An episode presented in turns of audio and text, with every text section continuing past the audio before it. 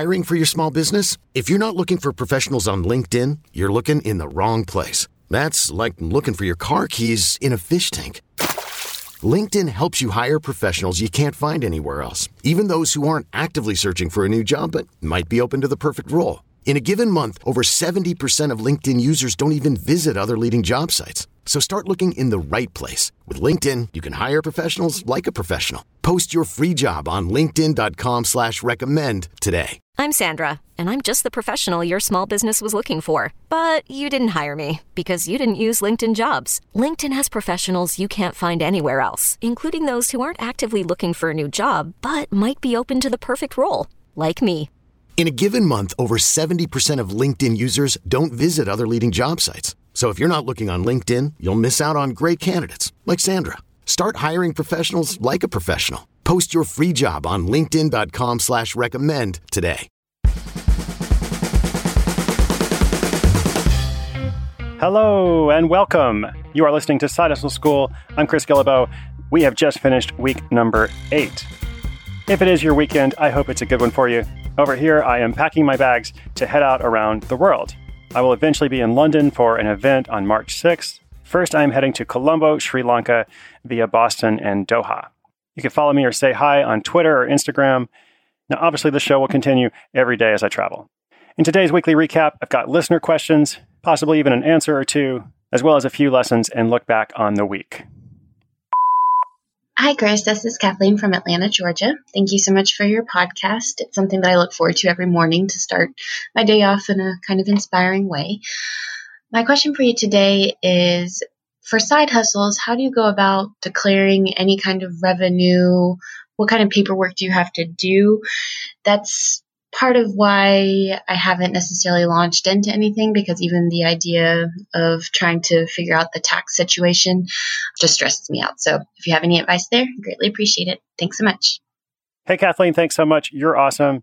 So first, I am neither an accountant nor a lawyer, therefore not qualified to give legal advice. But I can tell you in general terms, when you have a new business or a new income-generating project, you don't usually have to pay taxes on that until the following year, when you file your normal tax return. Now, after that, in the second year and going forward, in a lot of cases, you'll need to make estimated payments that you file every quarter. So as you go along, you'll definitely want to get some advice about that, but it's usually not difficult in the beginning. And as a general rule, I would also suggest that you set aside a good portion of your side hustle earnings. 25% is a good approximate number, so that when the time comes to pay taxes, you're not caught by surprise because you've already spent that money or done something else with it. So good luck and let us know how it goes. Hey, Chris. My name is John, and I'm from San Antonio, Texas. I've been working on starting a side hustle of my own, so it was really great when I stumbled onto Side Hustle School. Really loving all the stories so far. So I'm looking to get my woodworking side hustle to a larger audience, but I'm not sure if I should get a store page on a site like Etsy or get my own domain. What are the pros and cons for purchasing a domain, and how do you know which route is best for you? Thanks in advance for helping. John, what's up? Thanks so much for listening. Excited to hear about your woodworks hustle. So you asked specifically about getting a domain. A domain is different from a website. You can get a domain online for about $10 a year. Doesn't really matter where you get it from. Maybe for simplicity's sake, you should get it from the same web host you're going to use for your actual site. But if you don't, it doesn't really matter. It's easy to transfer it. And a general rule is, if you find a domain you like, you might as well go ahead and buy it because, again, it's really cheap. And then the whole question of whether you have a profile on Etsy or another platform or you actually build the site, that's almost a whole separate conversation. In the long term, it probably is best to build your own website. I definitely encourage people to begin working on that as soon as they're ready. But of course, Etsy and those other platforms are super simple to just go on, make a profile, and get going. So it's totally fine to do that, and it doesn't preclude you from doing the other thing. But if you think of a domain name you like and it is available, definitely snap it up. At Alma, we know the connection between you and your therapist matters. But if you're already feeling stressed and burnt out, the idea of trying to find a therapist you really connect with can be overwhelming. That's why Alma's focused on helping you find the right therapist for you. When you browse their online directory, you can filter your search based on the qualities that are most important to you. Then you can book a free 15-minute consultation call with any therapist you're interested in seeing, so you can get a feel for whether they're the right fit before you commit to a full-length session. Alma also makes it easy for mental health care providers to navigate insurance. That's why 95% of therapists in their directory accept insurance per sessions, so you can find care that's affordable without stressing about the paperwork. You want to talk to someone, but not just anyone. Alma is there to help you find the right fit. Visit HelloAlma.com/therapy60 to schedule a free consultation today. That's HelloAlma.com/therapy60. So when we look back on the week, a few things stand out. Episode 50 was about an American living in Belgium for more than a decade who returns home and starts making fine chocolate. Now, in this episode, I also made that point about mentorship, kind of shared my opinion that it's important to focus on what you need to know. Don't necessarily need a general mentor. You certainly don't need a guru, and you can improve your skills by learning the skill of learning, which is very valuable. Episode 51 was about the cheap plane ticket site that becomes $1 million hustle. So as you know, I kind of feature a range of stories on the show. It's totally awesome when someone makes $200 a month for the first time. I think that's wonderful. I remember the first time I did it. It really did feel pretty awesome. But it's also cool to see how a side hustle really can grow into something much more substantial. Now, Scott, the guy featured in this story, he has almost an obsession with finding cheap plane tickets. And that word obsession, I was thinking about it because obsession has like this negative connotation. But in the side hustle world, this kind of obsession can be really healthy. It's what has enabled him to be an expert and a trusted authority by all those people, almost 300,000 people who subscribe to his list. Now, presumably, most of those people, we could say a tremendous majority of those people actually are not obsessed with finding cheap plane tickets. But that's okay because they know he is. They don't have to worry about getting the best deal. They just trust Scott to provide it for them. So there's the obsession for social good observation of the day. Episode 52, an art teacher who creates non-toxic face paint, eventually gets on the Today Show.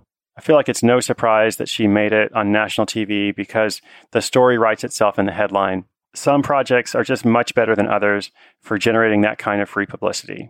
And as I said in that episode, the project is profitable, but it's not making anywhere near the kind of money that we saw in the previous episode, 51. But this is a missional choice for Adrian, that art teacher. So it's really important, as always, to choose your values, choose your goals, let those things guide your decisions. And also, as I mentioned last week about Madhavi, the woman who's reinventing the bra, I think this project is ideal for crowdfunding. Some projects are much better for crowdfunding than others, and anything that you manufacture that has real hard costs, where you can make a pitch that says, hey, I've already done part of this, I really believe in this, but I need these resources to get it out to more people. That tends to go over really well. So I know that Adrienne is incredibly busy, but I was glad to hear that sometime in the future, she's planning for that. Episode 53 was about the queer punk artist who starts personal finance workshops. Now, there are a lot of topics that are really important, like personal finance, but have underserved audiences. And we all need personal finance skills. We all need to build good habits, but some of us might feel intimidated by that entire industry. So Hadassah is demystifying it for a group of people who identify with her. And we could say a lot about that. It's really all about identity and trust. So are you part of a group, a clique, a generation? Anything that's important for people to know about, but can feel inaccessible to some people. Lots of opportunity there. Episode 54, how penny portraits of Abe Lincoln turned into $30,000. Yet another example of something you would never know would work until you tried it. So the next time you have a side hustle idea and someone says, how are you validating that idea? What's your business plan? What makes you think it's going to work? Remember stories like these, because there's no way to validate it before you do it. You just try and see what happens. And it's good that Maury tried because, as I said, it's been really successful. And a fun practical lesson from this is if you're selling something in one channel, see if you can sell it on another channel. Because in his case, Maury noticed that sales picked up when he chose to list his item on Amazon.com. And this is a great segue to our final story of the week, how t-shirts on Amazon make $17,000 in a month. Now, this just came out yesterday, but I know that it's going to get a bunch of interest. So remember, if you have questions about this or anything else, go to the site and learn more. You can find resources there. And of course, you can also ask me a question, which we may play on the show. The main thing that I want to take away from this and kind of conclude this wrap up with is that side hustles do not have to be sustainable. It would be very easy from a traditional business or a startup-y perspective to criticize things like this and say, oh, well, it's great that she made that money, but is this really sustainable? Other people are going to enter the market. It's something that's going to evolve. Now, all those things may be true, or they may not be. She may actually be able to keep doing this for years to come. Only time will tell. Second, here's the bigger thing. Even if it went away tomorrow, wouldn't it have been worth it? Elaine made more than $50,000 on this project last year, leading up to that big $17,000 month in December. So presumably she's going to keep making money from this, which is great. But as I said, if it ends at one point, It doesn't really matter because she's already been very successful with it. So remember that too. If somebody asks you, is your project sustainable? Are you going to be able to scale it? Are you going to have an exit plan? These are questions that may very well not apply to what you're doing, and that's okay. All right, so coming up this week, I've got a bunch of stories, including several that I think you're going to like. There is a Microsoft employee who creates a hula hooping class. There will be a special adults-only edition of Side Hustle School that features someone who creates a product based off the 50 Shades of Grey phenomenon. Now, when that story appears, I will provide a disclaimer. I know we have some families listening together, some people listening with their kids, which is awesome, but I don't want to be responsible for any awkward conversations in your household. So you'll get some advance warning. And then there's a fun all-ages story of a guy named Gold Pan Pete who moves to New Zealand to pan for gold and now makes something like $40,000 a year on the side. Now, he doesn't actually make that money from panning for gold. That project didn't turn out too well, as you'll hear, but it did lead him to something much better that is very successful. And of course, much more. I'm currently recording the second extended cut episode. Last month, I did one called The Power of Observation, where I talked in more depth about some of these topics. You can go back and download that one if you haven't listened already. This one is going to focus on starter platforms. And I'm going to show you at least 8 starter platforms that you can use right away where you can create an account and begin making money within a very short period of time. And the reason I'm making this episode is this really comes directly from hearing from many of you. I've heard from a lot of you that you want to hear a bit more about sites like Fulfilled by Amazon, Etsy, Fiverr, Creative Market, etc., including their strengths and weaknesses, and why some of them might be better for you than others. So we're going to delve into that in a lot of detail in this special episode, which should arrive in a few days. I hope you enjoy that and the other stories. You are awesome. If you're subscribed, the episodes will come straight to your phone, tablet, or computer. You can do that in iTunes. You can do that on the website. You can do that in Spotify. And I only ask once a week. Here's my ask.